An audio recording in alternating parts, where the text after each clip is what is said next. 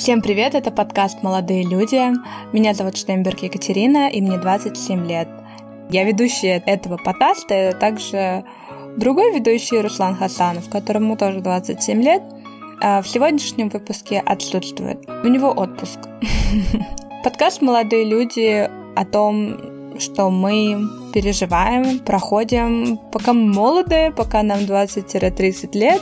Конечно, молодость потом сразу не проходит, но все же вот этот момент, когда мы были подростками, тинейджерами, и потом нас волной уносит взрослую жизнь, все мы переживаем некоторые моменты, и для кого-то они схожие, для кого-то они разные, и поэтому мы делимся, потому что, может быть, у вас такие же моменты есть, а может быть, у вас нету. Я думаю, узнать чужой опыт всегда очень э, привлекательно, может быть.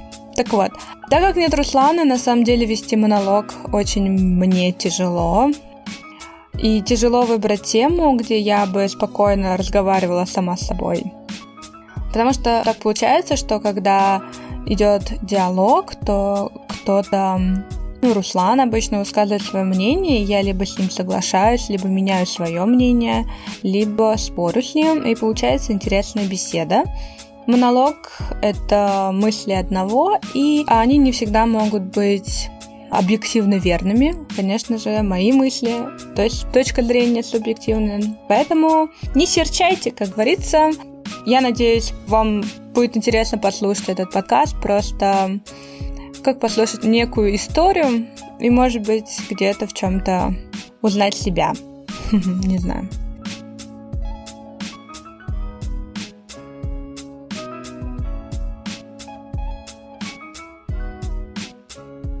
Моя история я выбрала для моего монолога. Это история о разочаровании. Я разочаровалась в себе, и при этом все равно стараюсь мыслить позитивно. Я не знаю, насколько это правильно, так как мыслить позитивно тоже может быть некий такой самообман. Но, тем не менее, началось все с того, что в школе я хорошо очень училась, и мне давались очень многие дисциплины легко. То есть, если что-то мне легко дается, это очень здорово, я не особо стараюсь, потому что это мне легко дается. То есть, достаточно поверхностного прочтения какой-то книги, например, по химии, чтобы я легко могла пересказать основную суть, но не вникая в детали. Если же мне что-то тяжело дается, я считаю, что это не мое, и как бы у меня не так устроен мозг, чтобы я это понимала и так далее, и я это просто убираю в сторону.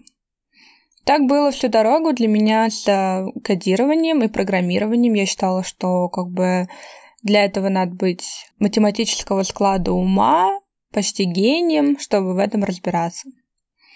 И всячески себя отгораживала от программирования и кодирования. Так вот, пошла я в университет, в школе все было так легко, пошла в университет. В университете я хотела стараться, я хотела посмотреть, на что я способна. То есть я всегда знала, что я недостаточно стараюсь. Я пошла в университет, и там оказалось еще хуже, так как я уже рассказывала в некоторых наших выпусках, что университет вообще убил во мне какое-либо желание стараться, так как выходит так, что старайся, не старайся, ты можешь хорошо постараться, очень здорово и получишь пятерку, а можешь не стараться и получишь эту же пятерку.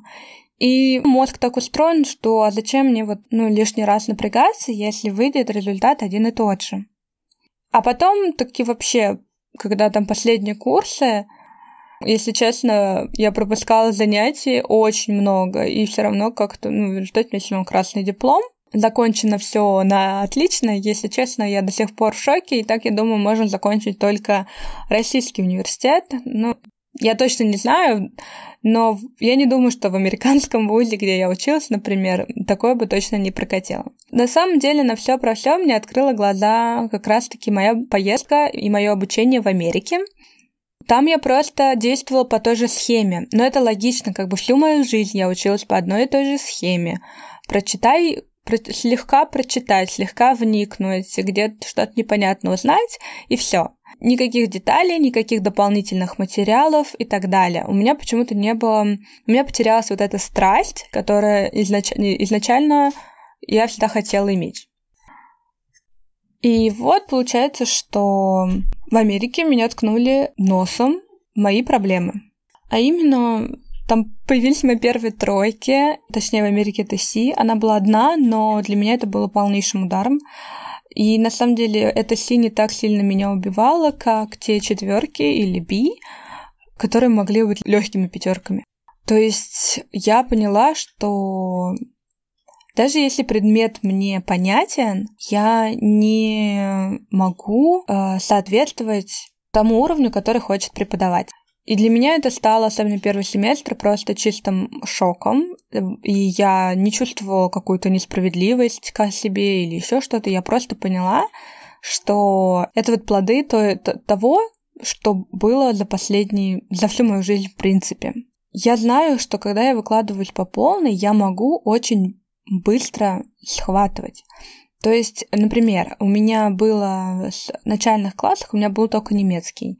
И потом мы переехали в Казань, и здесь не было подходящей немецкой школы, и мне пришлось быстро учить английский язык. То есть дети, которые учили английский язык со второго класса по седьмой, понятно, разговаривали на нем лучше, чем я, который вообще говорил только на немецком. И за год я с моей учительницей, классной учительницей, я до сих пор ей очень благодарна, я потянула английский на приличный уровень. То есть у меня были пятерки, я получала, и за полтора-два года я уже знала английский лучше, чем средний ученик. То же самое было с химией. Я сначала хотела идти на, фил... на филологический факультет, поэтому в школе, когда было распределение по факультетам, и я училась там 10 класс весь, а в одиннадцатом, ну, на, втором, на второй четверти одиннадцатого класса я решила, что я буду сдавать химию. Я быстро перевелась в химбио. Там тоже была классная учительница, которой я до сих пор благодарна тоже. То есть все готовились к ЕГЭ два года, я готовилась к ЕГЭ меньше года. Но очень интенсивно. И, надо сказать, у меня были хорошие знания с химии еще с восьмого класса. То есть для меня не было того, что я прям химию учила с нуля, но, тем не менее, а, вот именно такая интенсивная подготовка к ЕГЭ началась у меня не как у всех. То есть я знала, что когда я хочу, когда у меня, у меня есть мотивация, я могу делать очень классные вещи и очень качественно. Но в таких моментах, но на протяжении всей моей жизни я так не делаю почему-то.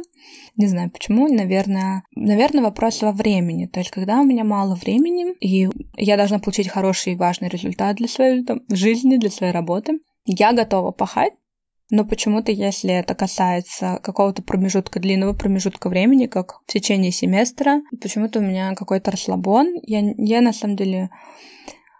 У меня есть такая проблема с временем, что когда у меня очень много времени, мне тяжелее себя организовать на то, чтобы больше времени уделять полезным вещам. Когда я вернулась с Америки, ну, как бы потом там все наладилось, в Америке, но я все равно считаю, что я не выжила все сто процентов. Ну нет, даже не так. Я, я, не, я не выжила из моей учебы в Америке все, что я могла. Хотя потом я получила стажировку в Джон Хопкинс University, это очень классный университет при госпитале. И там меня заставили столкнуться с кодированием и программированием, и я поняла, что это, в принципе, реальная вещь. Более того, мне очень понравилось сочетание хи... ну, науки и IT-технологий, так скажем. Но, тем не менее, мне понадобился еще год-полтора, чтобы действительно начать изучать языки программирования. Сейчас у меня такой момент, когда рефлексируя и анализируя, я понимаю, что я не простила себе вот эти вот вот эту слабость свою, что я разочарована в том, что у меня было очень много моментов, когда я могла себя проявить, и я этого не сделала. Из-за лени, из-за самоуверенности. И самое, наверное, ужасное, что я не уверена, что я до конца выучила этот урок. Я стараюсь над этим работать, но я понимаю, что вот эта мысль ко мне, например, приходит, вот эта осознанность своих собственных чувств, а потом она уходит. Надо повесить, наверное, себе какое-то напоминание, вроде того, что не хочешь быть разочарованной через два года, действуй сейчас, потому что то, что я сейчас рассказываю, это не, не процесс одного месяца и даже не одного дня, и даже не одного года. Это вот реально очень длительный процесс осознания своих собственных вот своего собственного разочарования, оно пришло вот, вот-вот, наверное. Причем оно всегда было, я это точно знаю, но то ли неохота это принимать, неохота так думать, вот это позитивное мышление, что да все будет нормально, это мой собственный путь, я, я двигаюсь своей скоростью, и это хорошие мысли, я, мне нравится, что они у меня есть, но они не должны быть э, оправданием. Для меня, наверное, все-таки отчасти это было оправданием, всем мой позитивизм, вера в будущее и вера в то, что в будущем я не буду так делать. Вообще, я вижу очень много людей, которые в себе так или иначе собой недовольны и как-то разочарованы в себе.